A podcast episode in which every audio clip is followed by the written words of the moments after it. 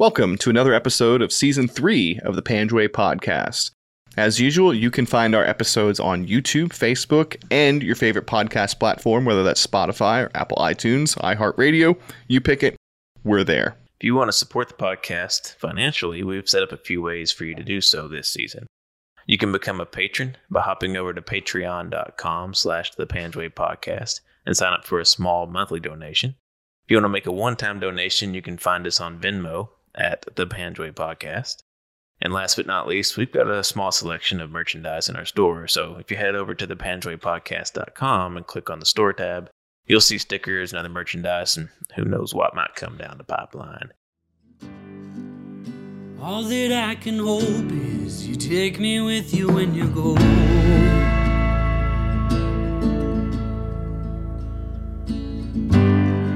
I guess I should have known can't leave with you when you go. Now Cow Island is awfully quiet with your screen door staying closed. And if I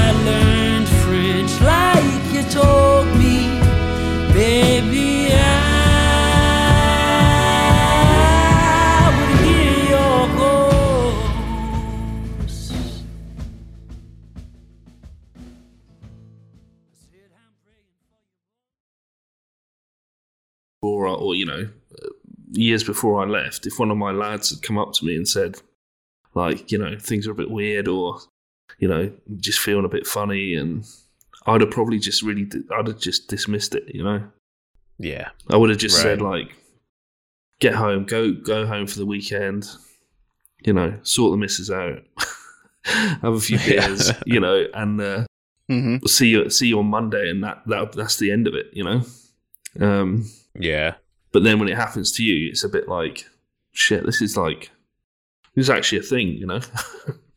Yeah. um, but Yeah, I feel like the culture whenever I joined the military was like it was very much still a military at war. You know, like they were still Yeah. in the midst of GWOT, Yeah. and you know my my drill sergeants and my my NCOs and stuff when I first joined, it was very much like staying focused on the mission, pushing through, Hmm. driving through the next thing.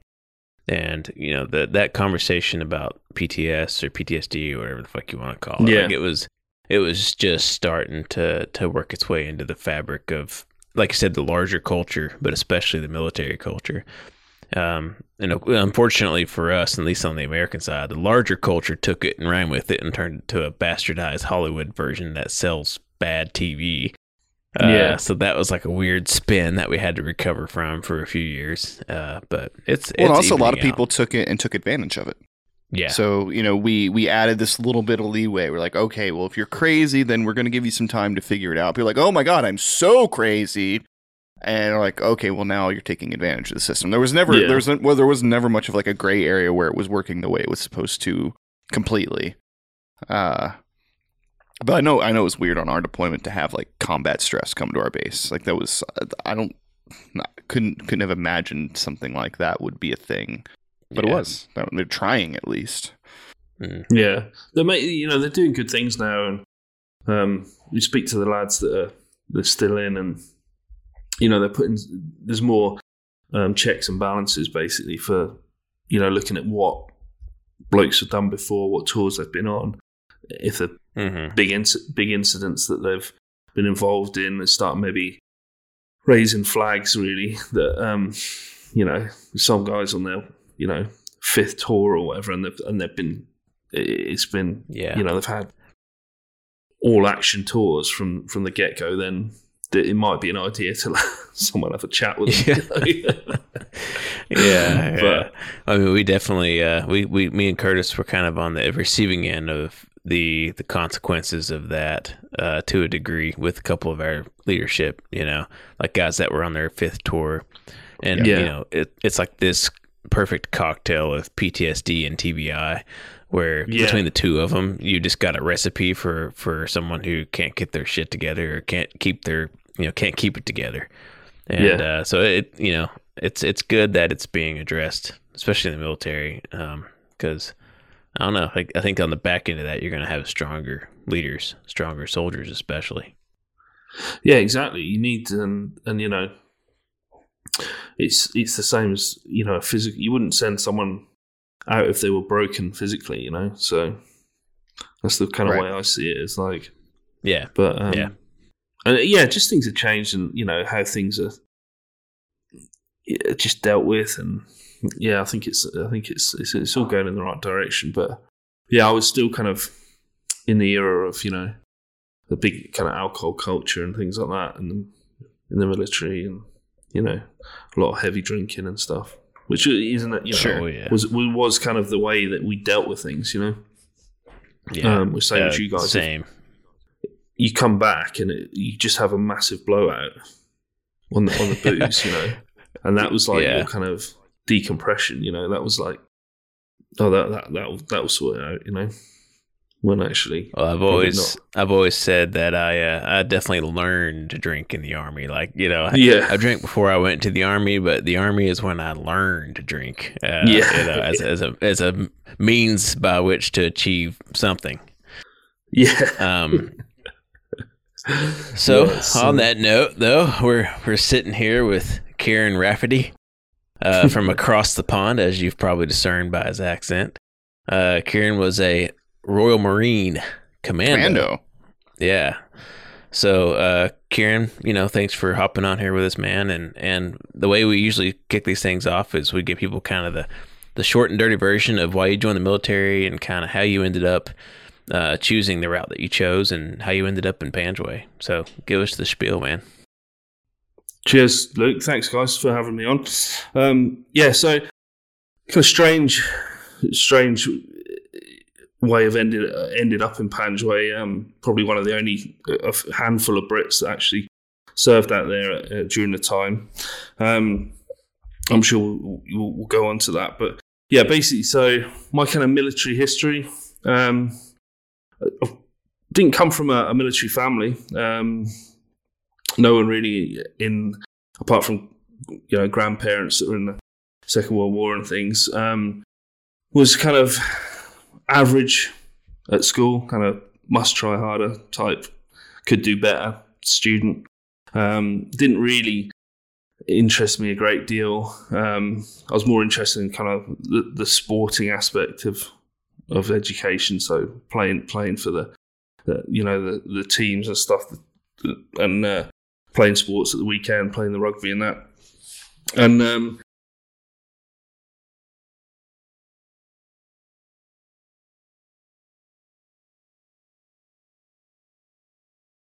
and um, when when I could, I, I, basically just said, right, I'm gonna I'm gonna try and join up.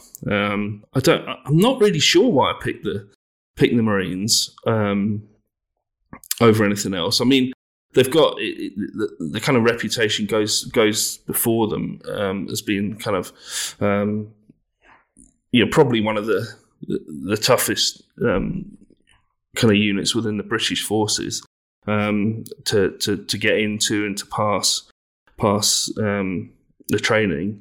Um, and I think that's I just was in the mindset of then, well, if I'm going to do it, I'm gonna I'm gonna do join the best, you know, see how Sure. I get get on and uh, yeah. So it's the commando trainings. Um, it's about seven months long, um, give or take, um, and it's all done down in the in the south coast, um, the south coast of, uh, of Britain.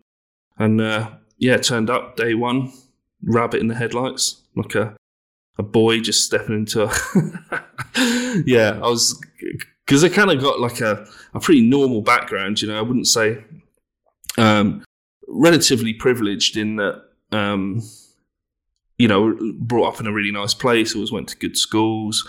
Um, you know, had I mean, not you know, not overly wealthy or anything, but was comfortable. You know, we always well, we didn't really want for anything. Me and me and my, Sure. my siblings didn't really want for anything. So I turned up at, at, at the training establishment in Lympstone, and uh, I was just in a room with like men, you know, like Mm. you, and I was just looking across at some of the guys, and they're from sort of tougher backgrounds than me, much tougher backgrounds than me, and you know, older than me, and I just thought I am I am I've signed up for something here.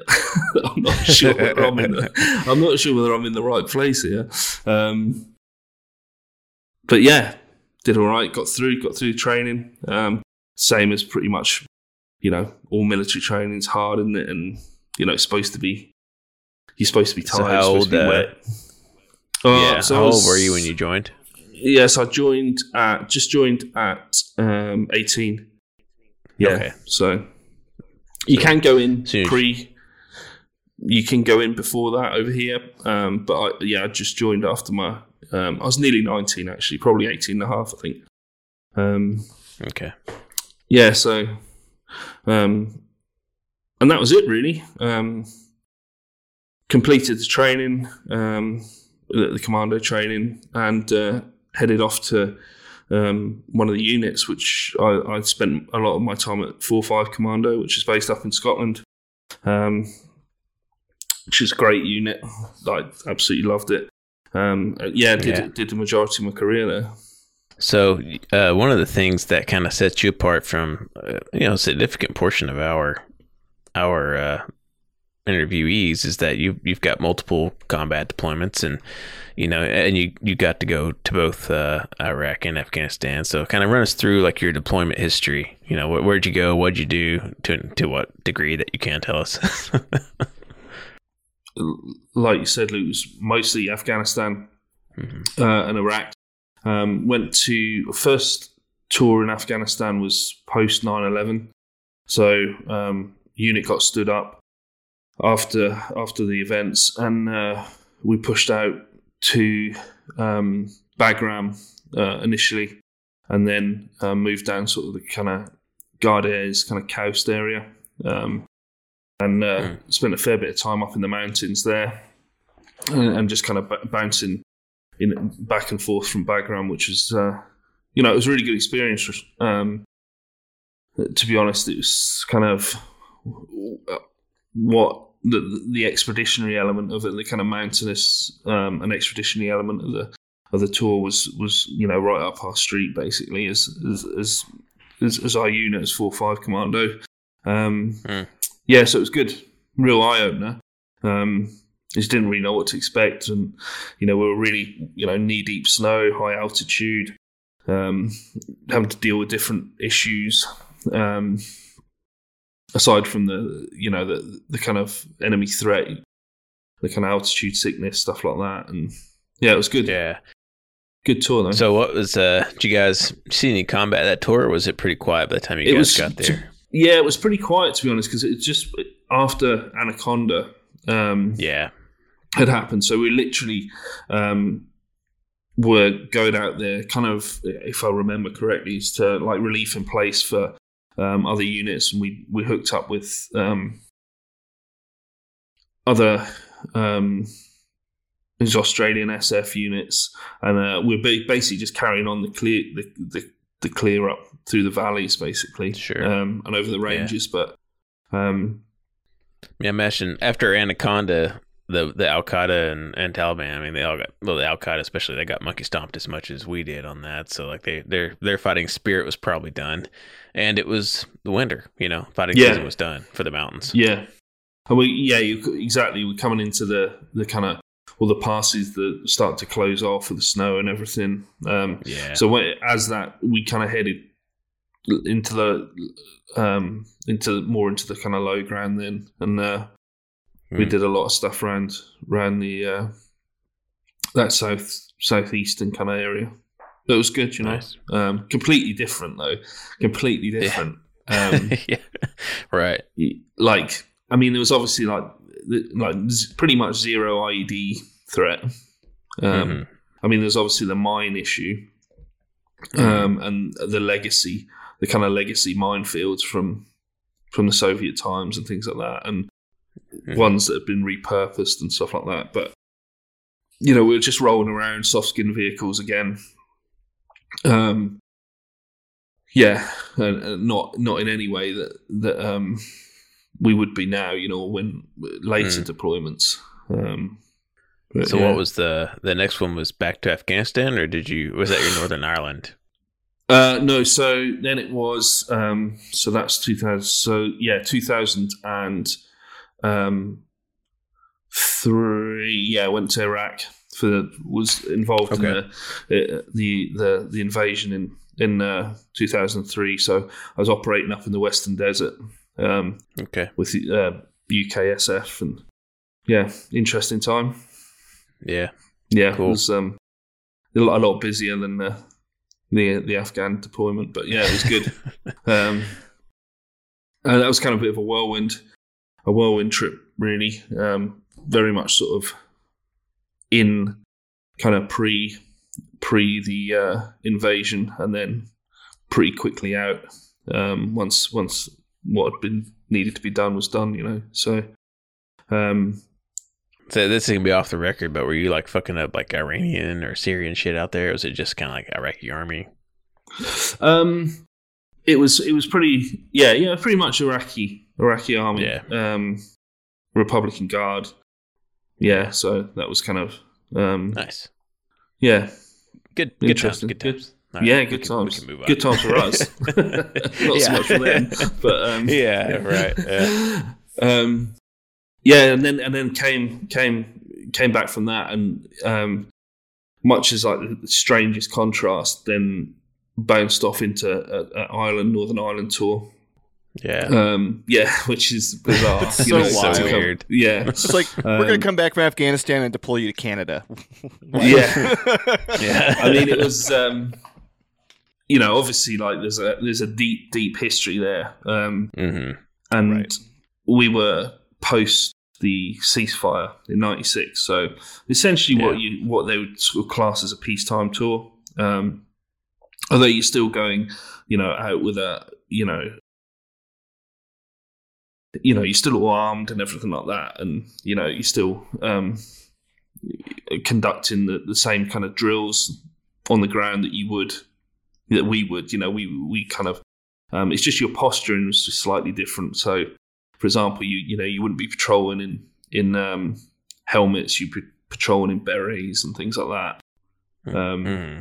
but yeah so and that was that was that was interesting. Like i've never been to ireland before obviously. Um you know know know all about the, the you know the troubles that and having spoken to the people that the instructors that kind of took me through training uh, most of their experience was from northern ireland and the Sure. falklands so um you know and that you hear about the the, the back in the in in the day when Ireland was really really kicking off. You know, Yeah. it was really tasty. But um, yeah, so it did that. Um, so came off that that it was one of the last, probably one of the last. I mean, um, Ireland tours that that that, that, we, that would have been because I, I think I think not long after that they started really scaling back everything. Um, Sure. while we were there, they were shutting down a lot of the the the kind of cops or the um, the security base is there. So part of our role Yeah. was just to try and oversee this kind of smooth transition. You know, um, Well, they're you know the Brits are also getting drawn into Afghanistan hardcore around that time too. You know, Yeah, so they, yeah. they only got so many resources to spend. They can't have dudes just walking around for no reason in Northern Ireland. Yeah, yeah, um, and um, the yeah, so that was like kind of 2004. So we're starting to get into the kind of 2005 sort of time. So we're starting to get into the um, Helmand um, Yeah. start the, the Helmand campaign starting off. Um, the three paralads went out there um, from the parachute regiment, third battalion, the parachute regiment. They went out um, down into sort of Sangin and it was kind of the the uh, you know that infamous kind of um, comment of you know it'll be over in be over in six weeks without firing a shot and things like that. You know, um, yeah, um, didn't age well that. Um, hmm so yeah, and and then we um, that's the I went out in 2006 um, to Helmand, and that's when that was it was that tour 2006 seven that, that I ended up in the Panjwai um, and Sperwan Ghar more more um, more to the point. So you Um, started that deployment in in uh, in Helmand. Yeah, started out in Helmand. Um, Okay. So I was looking after a um, well, there was a team of us working with the the A and A basically, um, training training the A and A and basically mentoring them out on the ground, trying to get them out.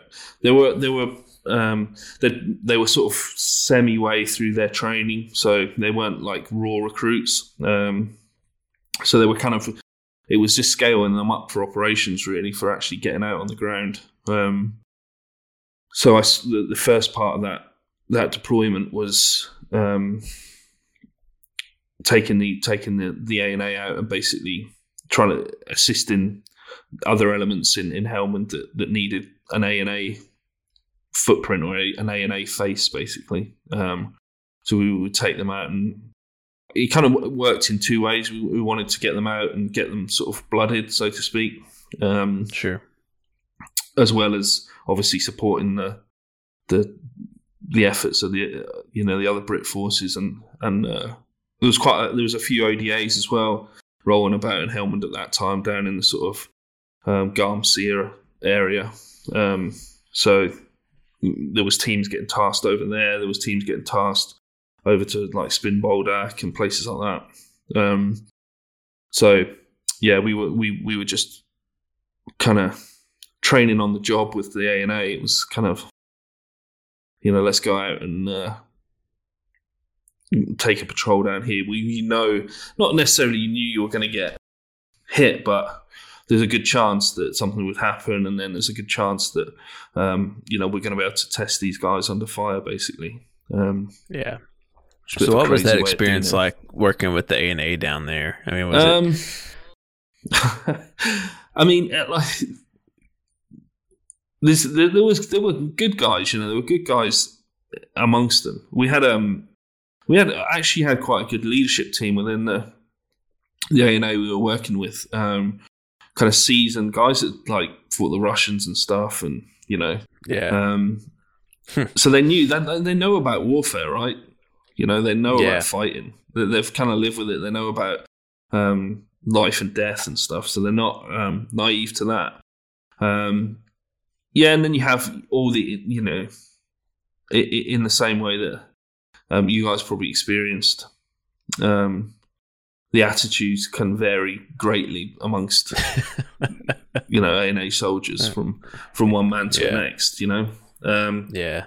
and there was there was guys that you would you would say 100% like that they're going to be you know if if one because if one of us got wounded you would think there's 100% of those guys going to come and help you you know and then on the other hand you could look across at another bunch and say 100% they would just leave you you know Yeah. um, Yeah. and we, we had that. We had an instant like that in in, in Sperwan Ghar where the, not our not our A and A, but the A and A just just basically turned and got on their heels. You know, um, when we were pretty we were in it pretty pretty thick at the time. Um, but yeah, so we had that we had those issues, and you know. It's, it's difficult because of the. I mean, my biggest thing was always it's always the language barrier and the comms. You know, Um, Yeah. having to to relay that through through your your terps and and then they've got to try and relay it to the commanders and they don't have you know for obvious reasons they haven't got radios the same way that well at the time I don't know if it's changed now it might have changed now but they weren't on the same comms as ours and you know so it just makes it just makes a a um you know being in a contact just that much more difficult to kind of to manage because it's, it's hard enough as it is when you all speak the same language and everyone's on the same net you know um, Yeah. things can get things get confusing things get you know you have to really keep those those comms channels um you know clear um So it we try and sounds, do it uh, in different it- it sounds-. Pretty similar to our experience with A. Like some dudes super squared away and they were good to go, and some dudes were you know hammered bag of shit. Uh, Yeah. and then and then some dudes like some units were really good and some units were really bad. Some platoons were good and some were bad. Yeah. So it sounds very very similar to what we went through. So, you know, your mentorship or your time leading the ANA is how you ended up at Sperwan Ghar, right? Yeah, yeah. So basically, we got uh, myself and a, um, our team basically got uh, the nod that we were going to be going to Sperwan Ghar to assist with the uh, um, just or to help with the the ODAs that were were, were working out of Sperwan Ghar at the time, um, and provide ANA support and also you know trying to put an Afghan face on the on the operations basically you know. Um, so it's less about um, seeing seeing American and British faces patrolling Yeah. around they wanted to see that that, that Afghan face um, And to uh, and to frame it for for you know people that are listening, like you showed up at Sperwan Ghar pretty soon after Operation Medusa, and all those guys like actually Yeah, took yeah. Sperwan Ghar. So it, yeah you know, ISF presence in Panjwai was very fresh when you showed up. Is what like Yeah. a month? Not even after. Probably, After probably Medusa? not even. Yeah, probably not. I don't know the exact dates of Medusa, but and I can't remember exactly when we flew out. But um, we kind of got there um, September 2006. So Yeah, and so like a, so- a month after Op Yeah. Medusa, basically. Yeah, so there was a lot of, um, and we didn't really know. Like to be honest, we didn't know um, a great deal about about the AO, um, and it was a real fastball. Our move up there was literally like, guys, we, we, we need to get you to Kandahar now, and then we bounced pretty much bounced straight through within a within a day up to up to Sperwan. Me and a, another lad, um, another chap called Tam, Scott Glaswegian fella. Um, he was kind of my, my senior at the time, so he was kind of like um, my my commander, so to speak. Um, hmm but we worked together for years and years in the same unit, so it, it was good to know that you know I was going up there with uh, with him as well. And uh, yeah, they just said, we're you going up to this place called Sperwan Ghar?" Didn't really know much about it. Um, obviously, we knew from all the the in briefs that you have in your own AO other things that are happening, but you know you don't necessarily take that much of a wider view on things because you're so focused on on what's Yeah. happening. Yeah, and uh, brief was very um, brief. it's like Yeah. get on this helicopter, you go into this place, right? Okay, fine. Like, what is it? You know, what's it going to be like? You know, is it? Um, I've seen a couple of aerial pictures and things, aerial uh, thoughts of of uh, of Sperwan Ghar, but that was about it, really. Yeah. So when you got to Sperwan Ghar and you actually started stomping around, so like what what was your time like there? Like, you know, when you guys got on the ground, you you, you kind of told us the other day that when you showed up, people were like wondering who the hell are these guys? Like what are Yeah. they doing here? You know? funnily enough, we um, when we were flying out there, so it was just me and me and Tam on on, on a um, on a Chinook, and uh, the the guys had said, okay, it's you know the flight times, whatever this, you know, whatever it is, forty minutes or however long it takes, and um, we started getting close, and then the, Chinook starts turning round and things, and the, the loadie came up and said, oh, there's a um, we can't land at the moment because um, there's a contact. There's a contact happening at the fob. So we were Yeah. like, "Fucking hell!" You know, this place is. Uh, Yeah, welcome Yeah. to Sparrow and okay, yeah. so we were like, right, okay, like this is this. It's like that, is it? You know. Um, so that au- au- automatically gets the gets the kind of pulse racing a bit. So we flew about for a bit, and then they said, okay, we're going to put you in. You know. And we didn't know was it still you know was the contact still happening? What was it? Was it like you know was the contact in the wire or so we kind of got off the helo like ready to go, you know, and there's people just walking about with coffees and stuff. And I was like, they must have just been like, who are these two characters that just come running off the back of this helo, like, you know, into all round defense. Um, yeah.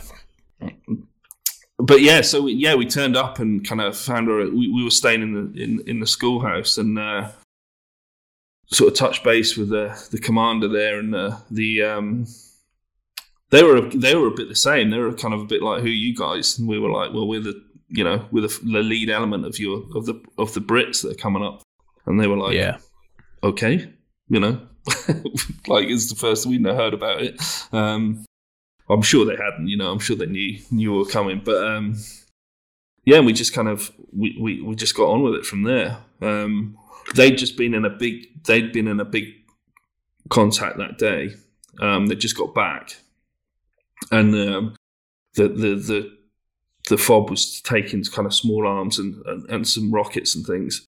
So they were uh, calling stuff in from the from the OP on the hill. Um, so we went up to the OP just to get a kind of brief of you know the AO, and we started um, getting our heads into the maps and stuff, and chatting to the lads, and um, trying to get a feel for what was going on. And um, yeah, it was good. Good. So when you when you guys got there, was it uh, Canadian and USSF? Is that who was there at the time? Yeah, so it was the um, the ODA three. I think it was three eight four. Um, now, uh, if I if I've got that wrong, I apologise if if any of those guys listen. But um, yeah, so they, they were there, and they they were who we were going to be working with. Um, Mhm. and uh, that, like I said, they'd been out on the ground that day, and they'd had the the QRF, the Canadian QRF, um, out with them, which was the the Canadians were providing QRF with the lavs and things, you know. Um, and we didn't we didn't have our A and A with us at the time, so we were essentially like a kind of we were just going up as a kind of forward element, and um, we we spoke to the the um, the boss of the the SF team, and uh, he was like, "Well, do you want to come out with us? You know, like we're going out again in the morning or um, early hours. You you fancy it?" And we were like, "Yeah, too right." So we just jumped in with the we just jumped in with the guys, you know, um, Yeah. which was great. It was fantastic because one, we you know we were having heard of all the stuff that was going on and how sort of kinetic the the the area was. We were keen to get out, um, and two, it just gave us uh, it was like um, fantastic ground brief, you know, actually on the ground, you know. Yeah. and, so at that uh, we time, were- the the SF was the primary maneuver element, not the not the ANA, and not the Canadians. so they no, so they had um, they had like there was A and A there um, that were kind of being mentored by the um, by the ODA, um, and ours were supposed to arrive. If I, if I remember this correctly, ours was supposed to arrive follow on in a few few days or a few a couple of weeks, and something happened and there was a big mix up, so it didn't turn up for a, a while. Basically, didn't turn up till pretty uh, close to um, Baztuka. We went on Baztuka in December, I think. So they didn't really. So we had kind of two, a couple of months, a month and a half, where it was just myself and Tam, um, just jumping in with the with the the ODA basically. Um, Yeah. and, and and basically anyone that was going out, we would just we would just try and get on and get out with them. Um, but yeah, so we we started out with uh, with the ODA um, with three eight four, and then they swapped out, and Rusty's team came back. Um, So we worked with both those both both those teams, and like to a man, they were just you know great guys. Honestly, we had a, a great time with them. Um, yeah, in fact, the- the day after we got there, we went out in the morning again and got into it pretty big straight away. Um, Another, that's another good welcome package. yeah, yeah, Yeah. yeah. It was quick. Um, it's good though because like, it's you know you literally just met these blokes and they've literally just met us, and then the next Yeah. thing you're all out and everyone's fighting next to each other, you know, shoulder to shoulder, and you know everyone's covering each other, you know, doing all the all the all, all the skills and drills and everything, you know. So um, yeah, it's a good feeling that you can just kind of you know jump in with with whoever, Yeah, man. you know, and uh, yeah. we saw the la you know that was my first experience of seeing the of um, working with Canadians. We had the we had the the lavs out with us, and they were great. You know, um, Yeah. good to see those cannons going. You know, So I mean, you you'd been that you got so you got there in like September, and you've been there for a couple months, kind of rolling on your own. But once your ANA started showing to the base, that was kind of preceding that this large clearing operation was coming up, right? yeah. So yeah, we we kind of got there, and we we realised that we'd been given the briefs and everything, given the kind of ground brief that this the you know the AO was um, far from clear. You know. Um, Right. after after the uh, they'd obviously just reinfiltrated after after the Medusa. Um, so it, it was all building towards clearing clearing west basically. Um, Op Baztuka um, was basically was what we were what we were, we were next planning for. Um, so we we'd got our guys there. So we've got our A and A there. We've got the rest of the. There's about another um, six or seven guys, um, Brit guys came up um, from our unit. So um, and our, our, sort of hierarchy as well. Um, so we we they'd all arrived at Sperwan Ghar by this stage, and the ODAs had swapped out, and it was um, Rusty's team were were back. Um, obviously, we didn't initially know the significance of them being back until we, you know, got a chance to sort of chat to them and everything, and find out they were the guys that actually actually cleared it um, and, and had taken it, which was pretty, you know. So we got to speak to them about that.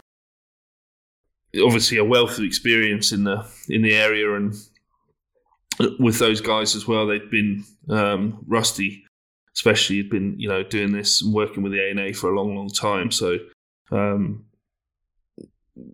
good to tap into their to their knowledge base really and uh, and, uh, and learn because we, you know we we'd never really our, our, job wasn't necessarily to to work with in, indigenous forces like that you know so um, you know it was a good experience for ourselves and we just started running up training basically for for for the for the big push.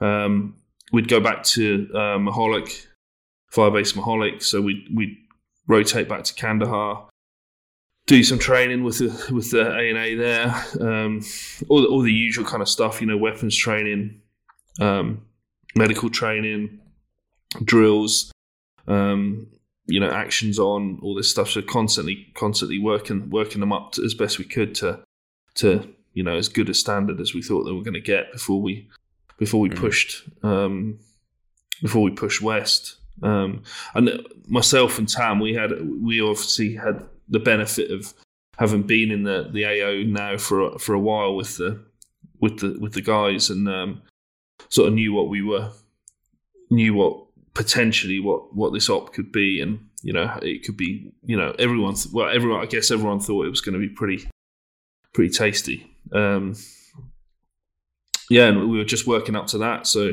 between between Sperwan Ghar and, Mahalik for for a few a few weeks really until until um, we got the green light to go ahead and and push in. We'd set up a few um, we'd set up a few kind of uh, small checkpoints and things. We put put some checkpoints out down on Route Brown, and well, it was it was Foster, uh, Route Fosters. We we used to call it Fosters. Um, yeah. What you when it was Hyena or something when you got by the time you guys got there was it or is that right? Hyena was the yeah the east west running road that went down the length of the horn was Hyena for us. Right. Route Brown yeah. headed straight out of Sperwan and connected yeah, it was to like Hyena. North and south, wasn't it? Right. Um, yeah. Yeah, so we put one basically at that junction of the Arghandab um, we put one there, and it used to get hit quite a bit actually. Um, we did a few went with the Canadian sniper pairs. We would go down there and um, sort of try and uh, try and wait and ambush the the Taliban that were coming to hit the hit the checkpoint, um, which is pretty good. Um, Any success there? Uh, not not really. I mean, we'd see a bit of a bit um, it was just difficult. It was just it was just a bit sketchy cutting about out, out front of the A and A at night. You know, mm-hmm. when they're waiting mm-hmm. to be mm-hmm. when they're waiting to be when they know that there's potentially an attack out there. We're always a bit like you know. Um, but yeah, but it was good. You know, we're, we're just trying to disrupt, basically disrupt the patterns. But um, yeah, and, and then uh, once we'd done, we spent a lot of time uh, doing rehearsals and things for for Baztuka, and then um, we pushed on. I think it was the start of um, start of December. We um, we left. It was our team actually were the first out the fob, um, and it, it had been built up to you know being a, a pretty. Um, we're expecting we're expecting a lot of contact basically. Um, we had um, and the original ODA that we'd worked with, they came back up for it um, as well. So um, there was a lot of there was a lot of teams on the ground that had good good knowledge of the AO, and we kind of we went out and pushed out um, straight straight into we were, our first sort of objectives. I think from memory was like Zangabad Gar was to get up there as quickly as possible, get get on the high ground, and then just stop start, dropping pushing. ordnance. Yeah, if we needed to, you know. Yeah. Um, Did you guys? Um. So you left Sperwan Ghar and pushed west to Zangabad Gar. Yeah, yeah. Um, so pr- we, we were there. I think we were, as, as I remember it, we kind of got we got contacted on the first day um, in the evening. We th- actually we thought that uh, we were going to get a lot more contact initially, but I think there'd been like a, a, a fair bit of sort of psyops going on, and um, I think there'd have been a bit of um, to and froing with the with the district governor and the the, Mm. the Taliban, and you know, yeah, they kind of talked, didn't they, on the radio and stuff, and they kind of said like, "We're kind of coming, you know, we're coming to get you," you know. Yeah. Um, I don't think it was much of a surprise, put it that way. Mm. um, and uh, I think the Taliban had, had pretty much bugged out to Mm. not not in total because they still put up a bit of a fight, but um, not to the not to the level we expected. Um, yeah. So the first day, yeah, we pushed on. We actually hit an ID on the first day. Um, Mm. Thankfully, no one was no one was injured, but under a uh, there was a a culvert in the road basically, and um, there was like it, you know it, it was like the kind of I if you're gonna put an ID somewhere, that would be the place that you put it. And we got the um, the dogs out and the, the all the all the detectors and all the ECM kit was out, and um, people had kind of walked over it, and people had been over it on quads, um, and nothing had gone off. And then um, the team's up armored Humvee went over it, and uh, and it went up, you know. Mm. But I think it was probably the the fact it was an up armored Humvee was the fact there's no, thankfully, no casualties. You know, the uh, Yeah. And that ironically, that's probably what set it off too, because like one thing that we've not really taken a, a dive into on the Panjwai podcast is like the pressure plates. We've talked about them before and how they work. I'm assuming it was pressure plate, or was it command net, or do you guys? Have No, no, I think it was pressure plate. Yeah, because there was it must because there was people like poking around it, you know, like and there's people walking over it and stuff, and you know, Yeah, if it was command wire or something, that they'd have clacked it off before then. You know, I thought. yeah. Um, So one of the things that we've not talked about is like pressure plates can be built for different weights. So Yeah. that if a lighter weight thing drives over or walks over a pressure plate, but they want to target a larger object, then they can Yeah. build them to take on that weight, and then that's when the, the electric connection is made, and the explosive Yeah. goes off. So you could stomp. I could. I mean, there's probably pressure plates out there you could jump on and not get it to connect. As soon as Mhm. you drop that, you know, however many tons of GMV over, it's going to go up. Well, that was also their way of making sure that you know children wouldn't step on them. You yeah, know, Yeah. the chil- they'd make it so a, a kid could walk on it all day, but the American soldier weighing 300 pounds with gear is going to set it off. yeah, That that too. like the, the the the two bits of sponge, you know, is Yep. would be for for anti personnel, and then they might put um, you know water bottles or full water bottles um, for for vehicles, you know. Um, Yeah. but yeah, Yeah. so it, that that went up, and you know immediately we were like just try and clear an HLS, but um, thankfully there was no no casualties. But um, yeah, that was that was that was day one, the morning of day one. So those guys we pushed on. I think you know, my bit of the old brain fog, but um, yeah, we pushed on to to close to Zangabad Gar that night. Um, at last light, there was a the, the lead element got contacted. Um, Mm. It wasn't my team directly, but um, and then we pushed over to to Zangabad Gar and just took took a took took that basically. Um, So did you guys push past? Did you guys get push past Zangabad Gar? You kind of hang out there and just and No, so shit? we, we were back there for because we got contacted again the next day. I th- I'm pretty Mhm. sure we had a night there, um, uneventful night. We had the um, the um, C-130 gunship up.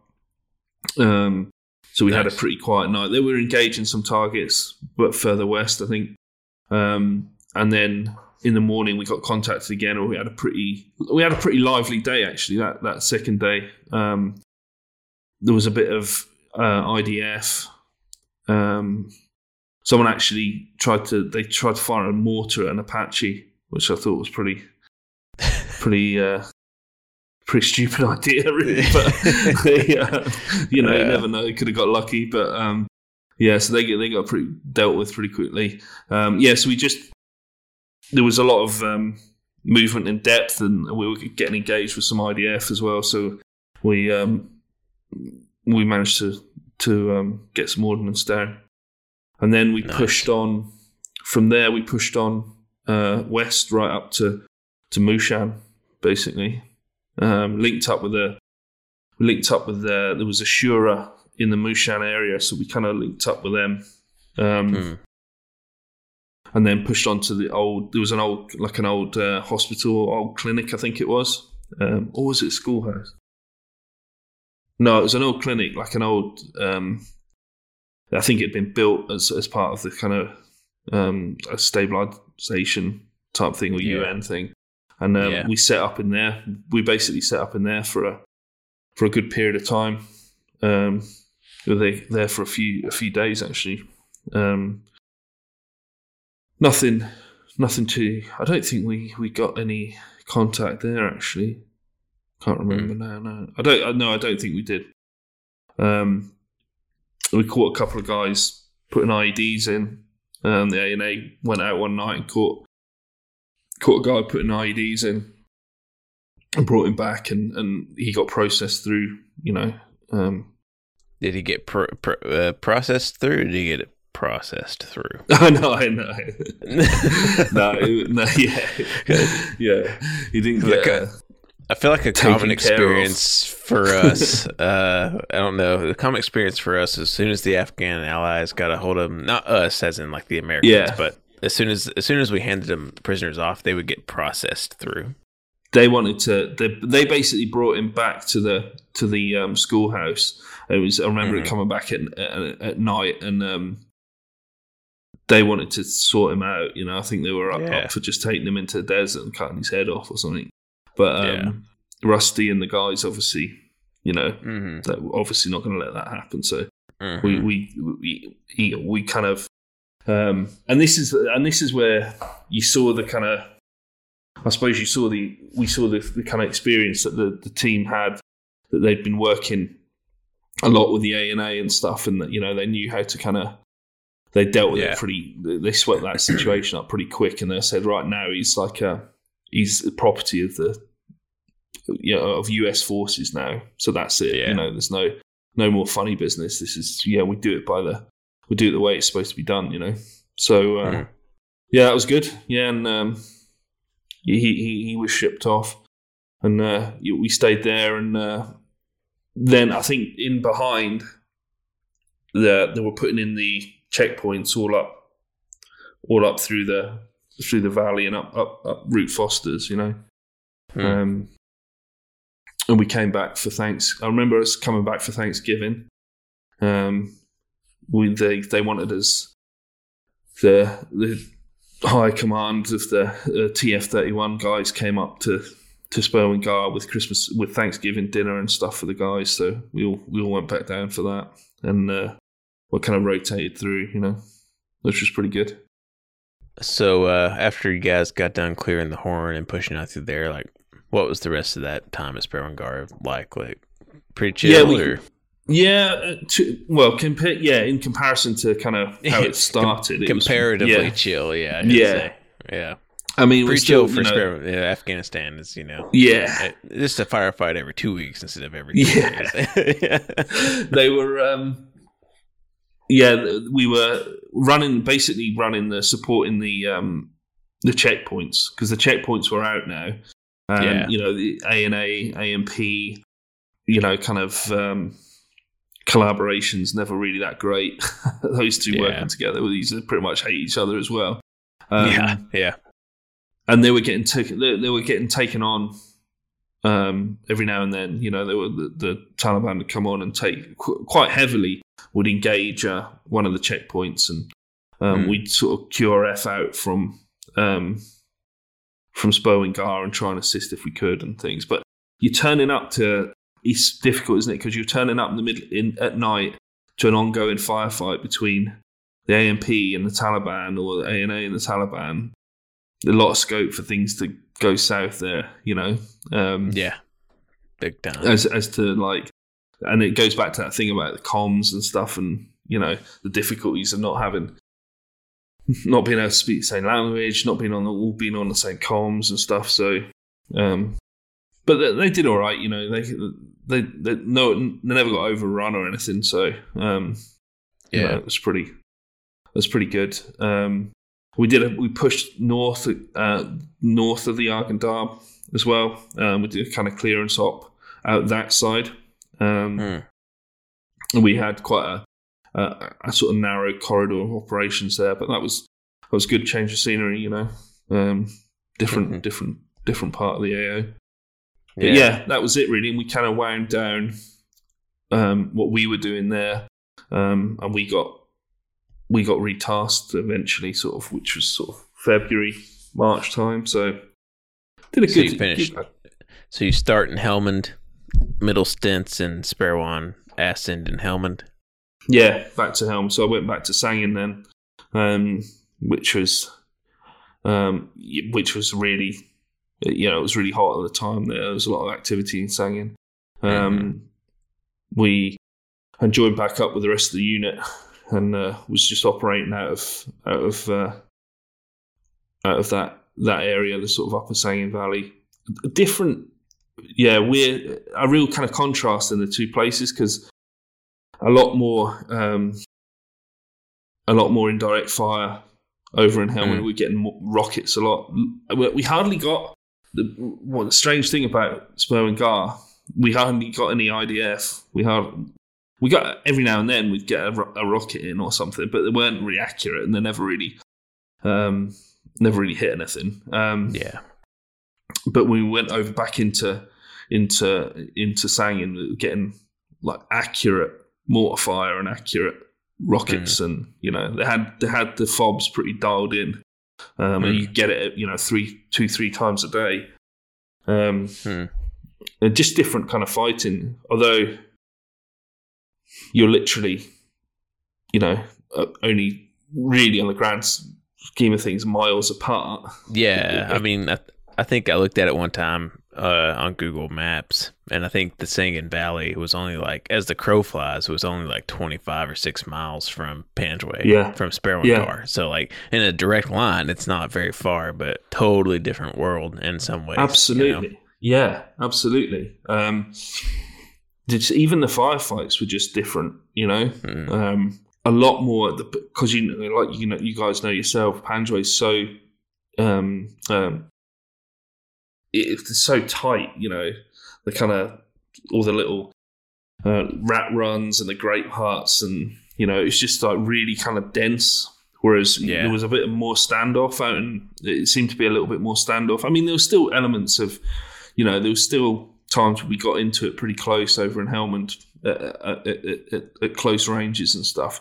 But um, every every kind of contact in in, in Sperwan Ghar was pretty up close and personal, you know.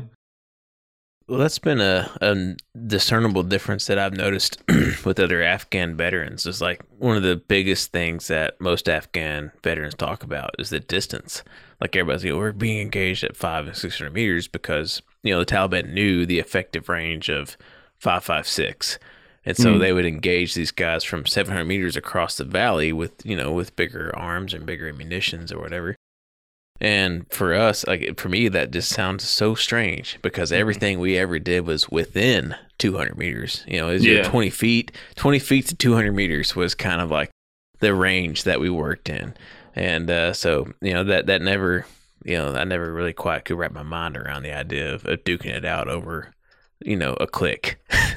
Yeah, yeah. It was. Um, I think it's just the the, the kind of the layout of the the ground as well, and the, the Yeah.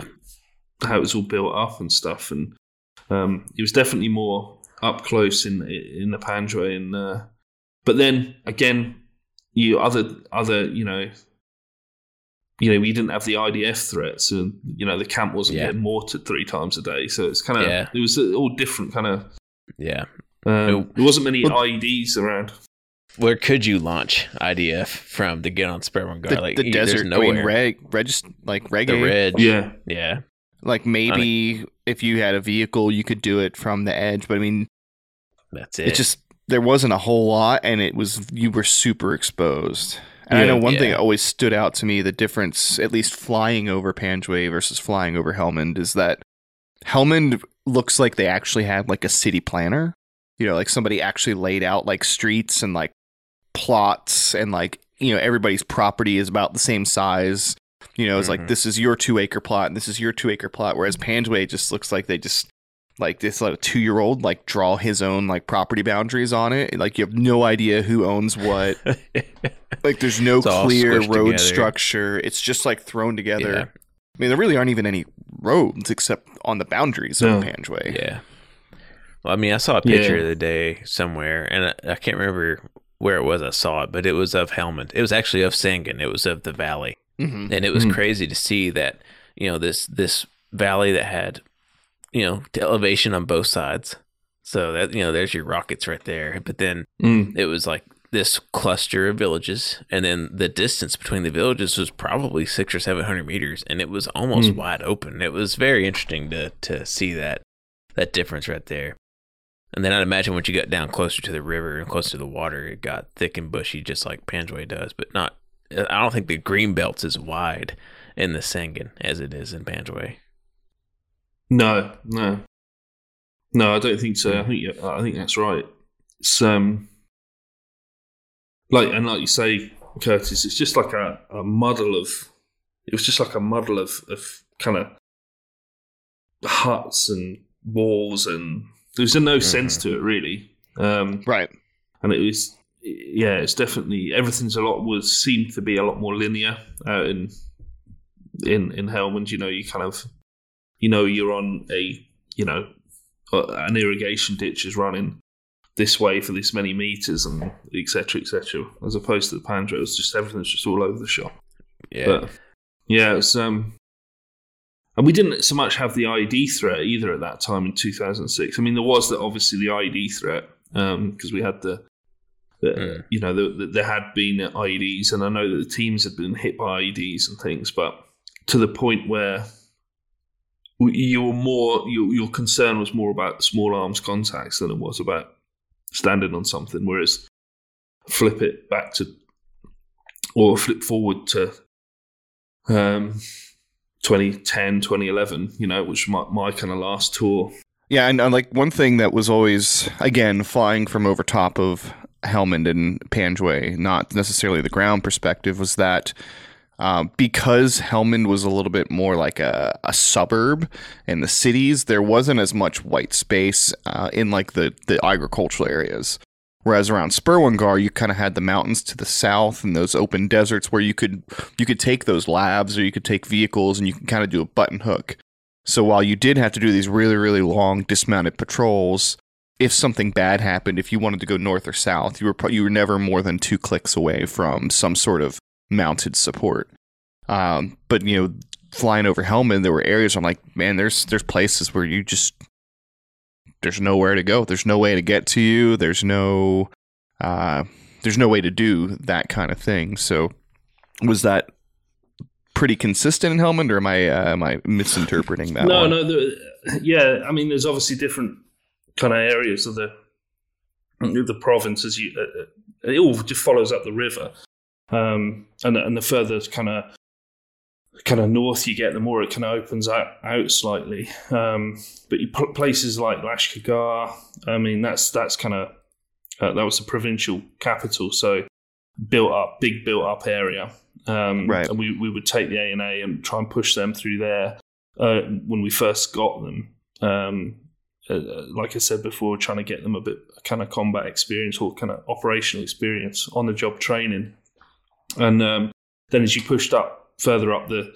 up up the um, through the kind of Sangin Valley, from the lower to the upper Sangin Valley. Yeah, you'd have um, you you'd have parts of that where you've got the mountains kind of either side and then the green zone in the middle. So you had a bit of standoff if you if you needed it. Um, but we were always um, on foot basically. We always we, we always patrolled on foot really. So mm-hmm. any of the operations that we did down there were were um, on the on the so, Mark ones. What was the like? You know, we, we talked about how in Panjwai everything's really close and bushy, and the yeah. only fight that's like comparative, I think, to that part, particular part of Kandahar is Helmand. But even then, there's like some pretty serious differences. Notably, like Helmand's considerably more arid. At least it seems like it is uh, from the pictures and stuff I've seen. So, what what were some of the like the big differences in how the enemy fought there versus Panjwai? Well, it, we um, after after when I returned to Helmand after Panjwai, um, I went to Sangin. I was um, just south of Sangin, uh, a place mm. called Fob Robinson, and um, just IDF, lots of IDF. That's the first thing. So hmm. mortars, rockets, twice, two, three times a day. Um, more IEDs. Um, well, it seemed like there were more IEDs. There might we might have just been we might not have hit so many in Panjwai, and then because we were more um, f- more foot patrolling in Helmand, I guess mm. you're gonna there's more chance of hitting more IEDs maybe.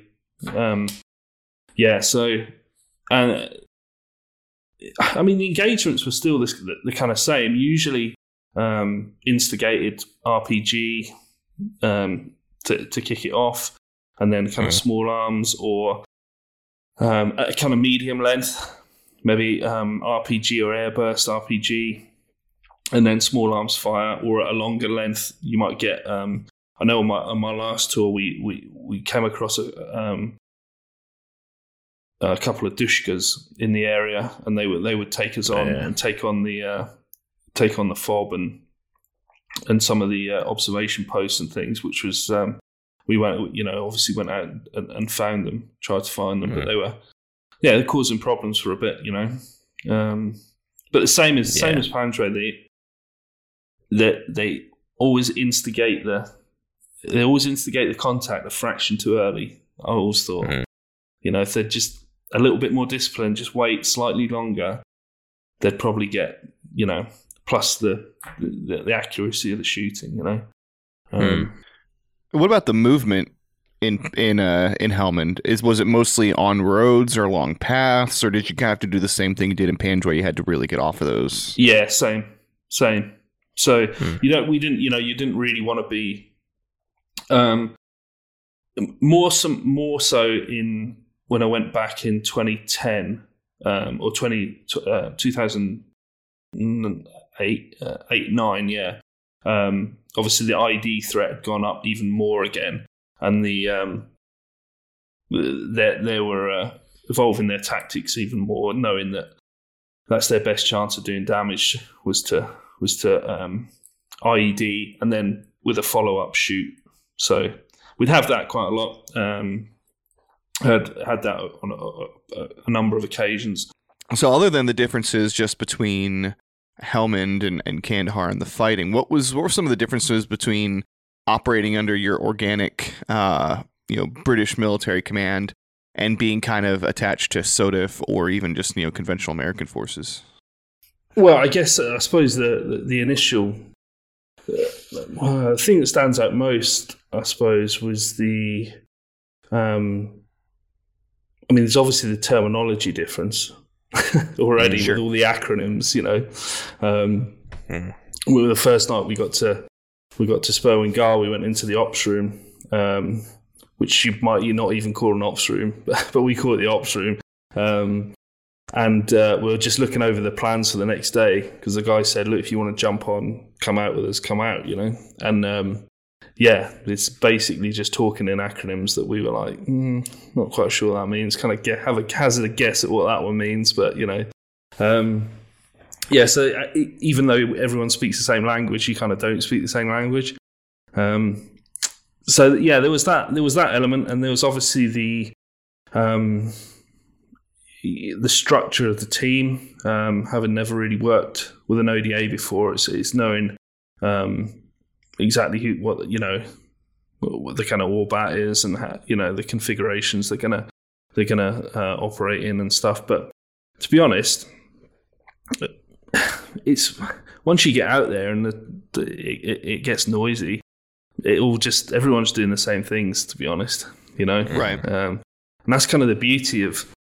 I was thinking about it the other day, actually, after our chat. There's the kind of beauty of, of, of, of what we do is that you can, you can literally slip into a team, and you know, within an hour or so, you're in contact, and everyone's just, you know, covering each other. Everyone's yeah, Yeah. fire and cover and maneuver, and you know, yeah, it's just yeah, it just is kind of seamless. I mean, we went, we brushed over some, you know, a few kind of actions on before we went out, you know, just to, especially with the vehicles, um, just how they wanted to um, maneuver with the vehicles and, and certain things and where they wanted us and all that kind of stuff and what to, basically what, how to fit in if, you know, certain contacts happen or we're trying to break contact, how they, you know, but um, I ended up driving one of the vehicles for a, f- a few times, which was pretty cool. Um, quick, quick Humvee check test around the uh, around the gravel, good to go. Yeah, Yeah. There's definitely not much of a learning curve with the Humvee. Turn it Yeah. on, press the gas pedal, and go. It's a pretty yeah. forgiving vehicle. I mean, if you Yeah. can drive a a Land Rover Defender, you can drive anything. You know. and I would Yeah. say it does not go the other way around. Ability to drive a Humvee does not translate to being able to drive a Land Rover. yeah. But um, and these, these were like um, yeah, and I think I think the guys that appreciated having a couple of extra bods on the team, you know, just to sort of it's just more Mm-hmm. it's two more two more guns at the end of the day, isn't it? And um, right. you know, it's two more people to to cover spaces, to cover gaps in doors, and you know, to help you know jump in the jump in the driver's seat and drive a vehicle, you know, down there and stuff. So yeah, it was good, but um, it was kind of like I said before, we were kind of just you know for the for the first month or so, we were just these two. Me and Tam were just these two British guys that were just kind of cutting about and uh, you know, trying to get on, you know, on anything that was going, basically. So we were, you know, tapping up the Amer- uh, the Canadians for for if they were going to do anything, and um, yeah, it was good. It wasn't really till um, the the the op to the west, the operation to the west, that we got a few of our, a few more of our lads came in, and it, it got a bit more structured for ourselves. But we were. Hmm. We were having a great time, really, all things considered. that, that don't sound too bad, man. Like, No, get, like get as far you know, good, good, healthy distance from your command, so they're not making you, you know, uh, police Yeah. call the, the landing zone or whatever, and then yeah, be be out there in the ship where you can just, hey guys, uh, I'm happy to go with you today. You know? Yeah. And, uh, you know, we got really well looked after by all the guys, you know, um, all, all the, everyone there, you know, Rusty's team and, and um, 384. And yeah, they all looked after us and all.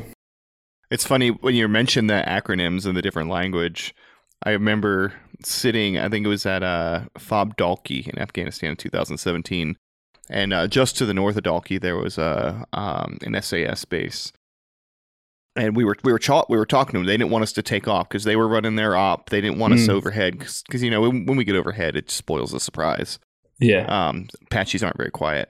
But it was funny, uh, you know, when we talk over each other on the radio, uh, we call it, we saw, oh, I'm sorry, I stepped on you. Like I transmitted over your transmission. But Mhm. uh, in the British Army, they call it getting clipped. And it was the coolest freaking like terminology that I'd ever. I was like, I'm totally stealing that. I'm never saying stepped on again. Yeah. Oh, I might, oh, I might. Sorry about that. I clipped you. you, got, you, got, you got clipped. I was like, yeah, no, it's good. It was, um, yeah, it was, it was good to sort of, uh, well, you get the hang of it, you pick it up pretty quick, you know? And, uh, yeah. you know, before you know it, you're, you're using the same terminology as well.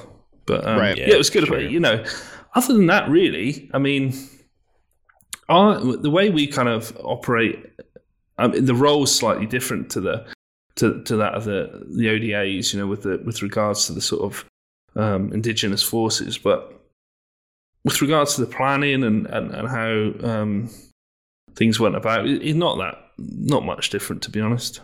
Not much. I mean, what about logistics? Were you able to get everything you need quickly?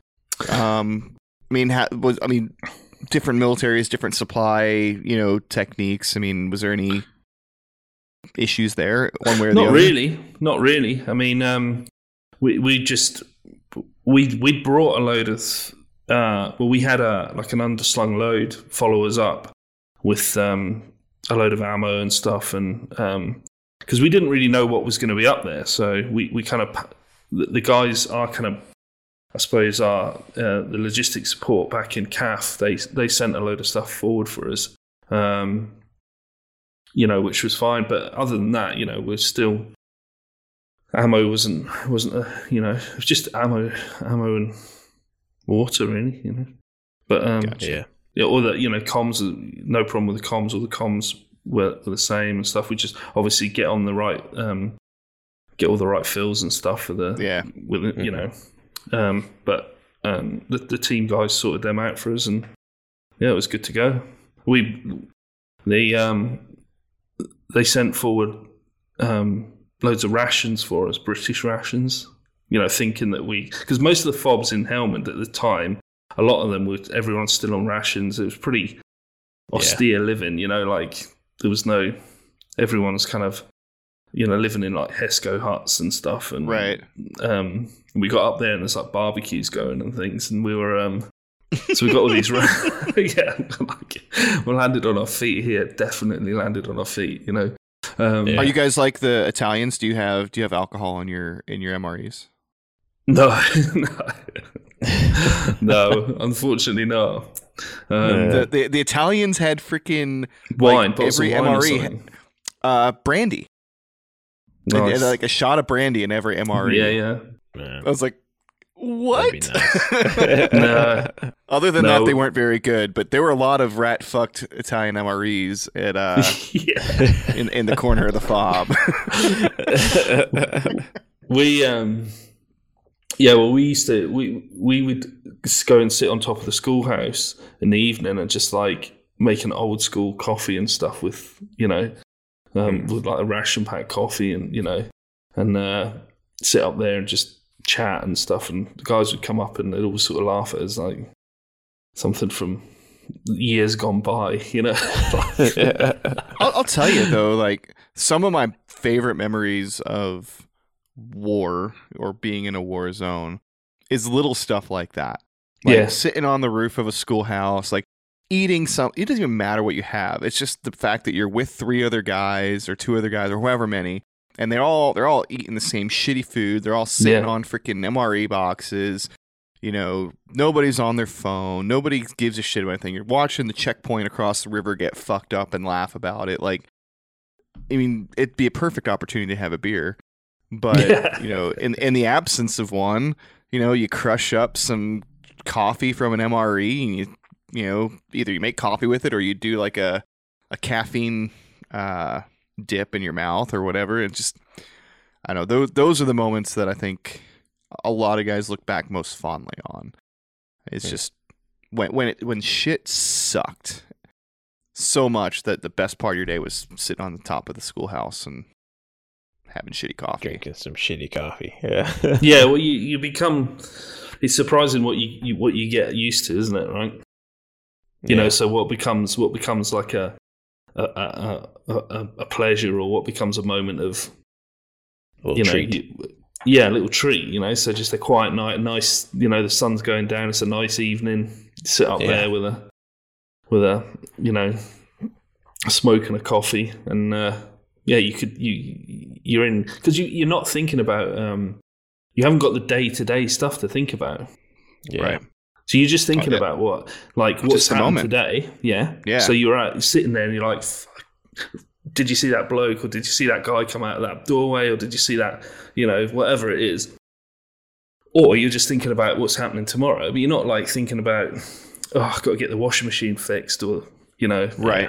you know, or like, you know, the car needs to go in for a service, or you know, we've got to like, you know, like day to day stuff. So you kind Yeah. of, in a weird way, all you've got to do is think about staying alive. yeah, yeah. I mean, it boils it boils it down to the, the Yeah. basic needs, right? Just making sure you Yeah, survive exactly. the next one. And then Yeah. um, I, there was always a bit of a comfort in that. I, I found that every, you know, on every tour, you'd always find. I suppose everyone does it to find their little place where they can, you know, whether it's on a fob or whether it's in KAF or whether it's in Bagram or Bastion, even, you know, Hmm. find somewhere where you can have that little moment to yourself, and you know, it's good. Hmm. Good times. So uh, the how many more times did you end up going back to Afghanistan after the 2007 tour? Uh, once more. Once, Once more? more. and that was Yeah. that was back to that was back to Helmand again. That in was back to Helmand, yeah, so- 2009, yeah. Yeah, so when I finished when I finished at the Panjwai, I went back to Helmand, a few months there. Um, well, actually, probably a couple of months there, and then um, I went on to back to the UK. Uh, had a bit of leave, and then went on to basically like a training team for um, the troops that are going going out to Helmand. Mm. So you kind of go back um, and taking them through their their, pre-deployment, basically their pre-deployment training.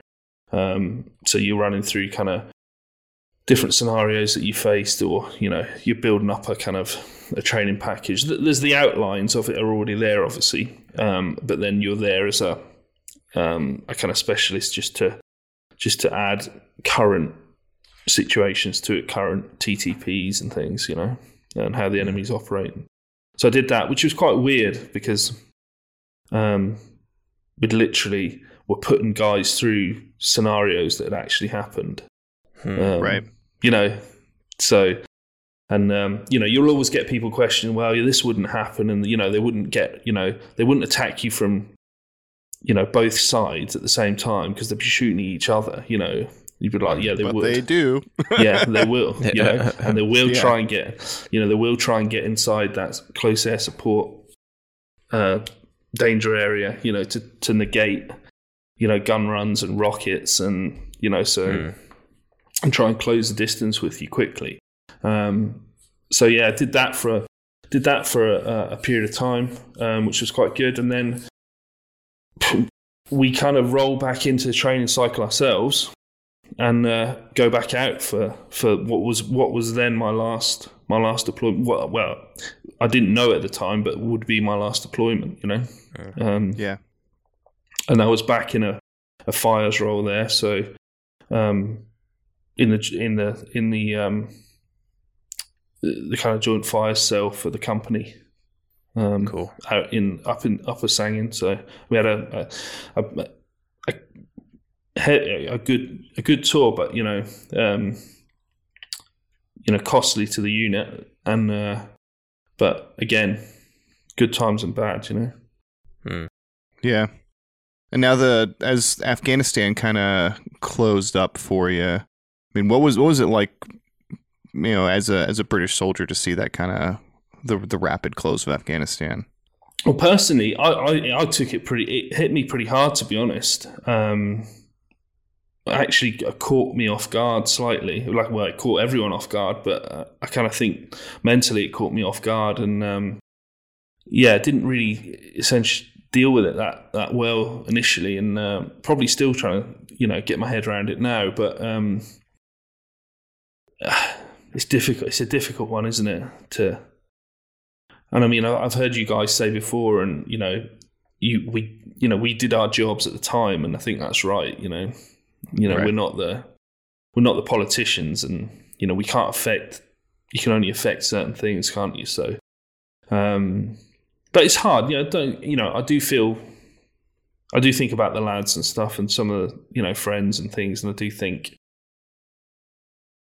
you know, you, you flick flack between certain trains of thought sometimes you know was it you know what did was it worth it was it not worth it did we you know but i think it's just you just got to i'm just more guarded now and just try and stay on a Yeah. positive path you know with it but uh i, I think we um yeah, i think we uh, owed the people better Yeah. as as as a nation. You know, not as individuals, but as a nation. You know, Uh, well, as a world, basically. yeah. You know, because Yeah. they're in a shit state now as well, and it's Yeah. uh, it's pretty heartbreaking. I was reading a thing on the news today, and it's pretty heartbreaking, actually. You know. It's Mhm. very bad right now. Economically, you know, Yeah. yeah. you know, the So, I Taliban obviously still suck, but I think the worst thing that people are facing right now isn't the Taliban; it's food, Starvation. money. Yeah, Starvation. starvation, Yeah. famine. I mean, like the hell. I was reading something in the on the the BBC today that you know the, the minister for health is like some thirty year old ex fighter. You know, with Yeah. no no background in healthcare, or he's you know just some fucking douchebag. Um, yeah. and he's in charge of like and you know th- there's no structure and you know the people are just suffering so Yeah. i mean we, we could you could argue you know and people will argue that you know people were suffering when we were there but i think you know there, there was the intentions were to tr- not make people suffer you know Yeah, I mean, the thing about it is when we were there, the people that suffered were they definitely suffered. The people are always the ones who bear the brunt of war. The people who Yeah. live in the place where war is happening. But yeah it was it was the people in Panjwai and Helmand and the Korangal, the people in you know Kabul, people in northern Yeah. Afghanistan, people in different areas. They had they had a chance at something, you know. yeah So i feel yeah i feel kind of feel feel like that for you know for the, the people you wondered sometimes wonder when you see you used to see the kids and that um yeah, you know, out and about, and you think, well, they're probably, you know, young adults now. They might be in their twenties or so. You know, you think, I wonder what they're up to now. You know, and I wonder how they're getting on. uh, You know, I'm sure some of them have taken one route and some have taken another, but yeah. you know, we'll never know. Yeah, yeah. I mean, a few of them are probably stomping around Kabul with wearing their Taliban, uh, you know, garb, yeah, exactly. and a yeah. few of them are probably just trying to crank out their lives, man, and just make it make it work. Hopefully, a few of them are like preparing for the revolution. yeah, hopefully a few of them are for sure. yeah, Uh, I mean, Kieran, we really appreciate you coming on and, and uh, you know your your diverse background and the multiple deployments. It was you're able to provide some pretty pretty cool insights that we've not really gotten before, namely the whole Helmand uh, perspective on things. So definitely appreciate you coming on for that. But the way we typically close these things out is we just kind of you know, we let you have the stage, and if there's something we, you know, either didn't talk about, or if there's a you know, organization you like to talk about, or just a general message you like to get out there, like the floor is essentially yours, man. So you know, drive it home. Cheers, guys. Um, oh well, well, I suppose firstly, thanks for having me on. Um, Yeah, cheers. I really appreciate it. Um, it's good to, you know, I've been listening to the podcast for a while, and uh, it's good to to get on here and, uh, you know, like you say, share my story. Um,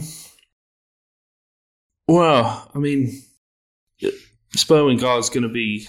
It's always going to be kind of quite a prominent part in my military career. You know, um, Hmm. 17 odd years. It's done a lot of stuff, but um, it's definitely up there with one of the the kind of you know highlights of if you can call it a highlight, you know, given the circumstances. but um, Yeah, yeah, one of the kind of highlights of my my career, and uh, you know, getting to work with um, you know the American teams and and uh, and the Canadian guys, and just you know have that kind of have that period of time away from away from the normal uh, AO. Um, yeah, something I'm definitely gonna I'll always remember, you know, and it's part of history, really. Um, there's a lot of history there, all the things that have happened there. Um, you know, right from right from the, the origins of the of what you know the, the sort of the Taliban right through to the you know the fall of Mhm. the fall of Afghanistan. It's been uh, yeah, it's definitely something that will stay with me, and uh, yeah, it's. Uh, I just kind of hope everyone that, that served out there, you know, you guys, all your all your friends and and comrades, and you know, um, all the other guys, the Canadians, the guys from the teams, and everything, just has uh, you know long happy lives, and you know we go on from here. yeah, man, for sure. And I think, and that's definitely been the the the continual theme across everybody we talk to is like not just Panjwai, but especially Sperwan Ghar veterans is kind of like hallowed ground for some reason. Maybe it's just the prominence of the hill or just how the, the, the way it works out there, but that's a special spot of spot of ground, and it was cool that we got to share it across cultures and militaries. So we really appreciate you coming on, man. Yeah, definitely. And uh, you know, if anyone, you guys or anyone out there is uh, ever over this side of the pond, you know, well, uh, yeah, drop me a line. We'll get some pints. Yep, same, same. Don't, don't have to ask me twice. I'll start. I'll, I'll, I'll book my ticket as soon as the last uh, COVID variant is done running That's around. That's it. yeah, so you're about 13 years. Yeah, always welcome, Yeah. guys. uh, yeah, Kieran. Well, we appreciate it, man, and and uh, yeah, sounds good. Yeah, Cheers. thanks. Thanks, boys, and uh, you know, keep in touch. Thank you for listening to another episode of season three of the Panjwai podcast. We appreciate sticking with us all the way to the end of the episode. But just one more thing before you go, please hit the like and subscribe button and make sure that you are following us on our social media.